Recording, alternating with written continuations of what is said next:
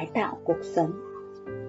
Bạn đã bao giờ thấy mình không thể học vào buổi tối trước khi thi và bắt đầu dọn dẹp điên cuồng hay không? Tôi thú nhận, tôi chính là người như thế.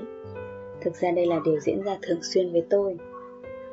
Tôi sẽ lôi hàng chồng tài liệu để đầy trên bàn học và quẳng chúng vào sọt rác.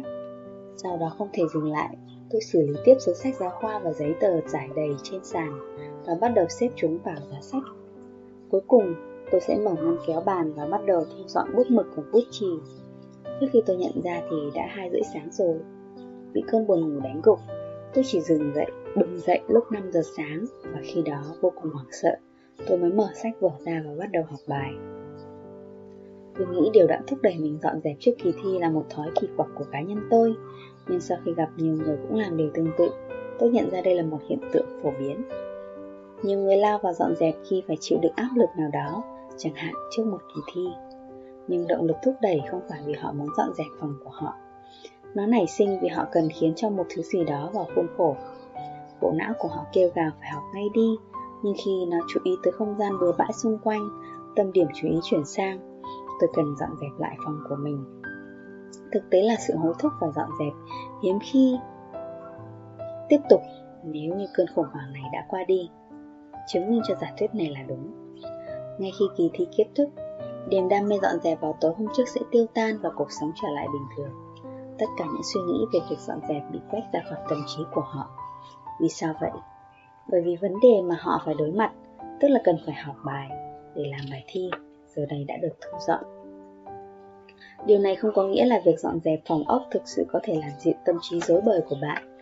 Tuy có thể giúp cho bạn cảm thấy thư thái tạm thời, nhưng sự khuây khỏa sẽ không kéo dài bởi vì bạn vẫn chưa giải quyết được nguyên nhân thực sự làm bạn lo lắng. Nếu bạn có thể cho sự khuây khỏa tạm thời có được như việc dọn dẹp không gian vật chất quanh mình, đánh lừa bản thân, bạn sẽ không bao giờ nhận ra nhu cầu cần phải dọn dẹp không gian tâm lý của mình. Điều này đúng với bản thân tôi. Lâu đễnh vì nhu cầu dọn dẹp phòng ốc, tôi đã chảy mảng học hành tới mức điểm số của tôi luôn luôn tồi tệ. Hãy hình dung đến một căn phòng bừa bộn, không phải tự nhiên mà nó trở nên bừa bãi như thế. Chính bạn người sống trong nó đã gây ra sự bừa bãi này. Có một câu ngạn ngữ rằng một căn phòng bừa bộn cũng như thể một tâm trí bừa bộn. Tôi cũng nhìn sự việc theo cách này. Khi một căn phòng trở nên bừa bộn, nguyên nhân không chỉ đơn thuần về mặt vật lý. Sự bừa bãi hiển hiện trước mắt có thể khiến chúng ta sao lãng nguồn gốc thật sự của tình trạng mất trật tự này. Hành động dọn dẹp thực sự là sự phản ánh của bản năng lôi kéo sự chú ý của chúng ta chạy khỏi tâm điểm của vấn đề chính là sự bừa bộn của chúng ta. Nếu bạn không thể cảm thấy thoải mái như trong một căn phòng sạch sẽ và gọn gàng, thì hãy thử đối mặt với cảm xúc lo lắng của chính mình. Nó có thể soi sáng xem điều gì thực sự làm bạn phiền. Khi căn phòng sạch sẽ và không còn bừa bộn nữa, bạn không còn lựa chọn nào khác ngoài việc xem xét tình trạng bên trong của mình.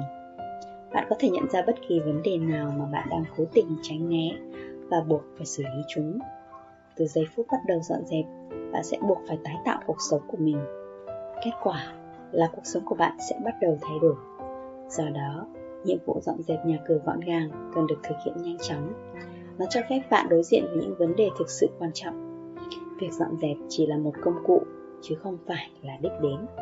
Mục tiêu đích thực sẽ là tạo lập lối sống mà bạn mong muốn nhất ngay khi ngôi nhà của bạn đã trở nên gọn gàng ngăn nắp.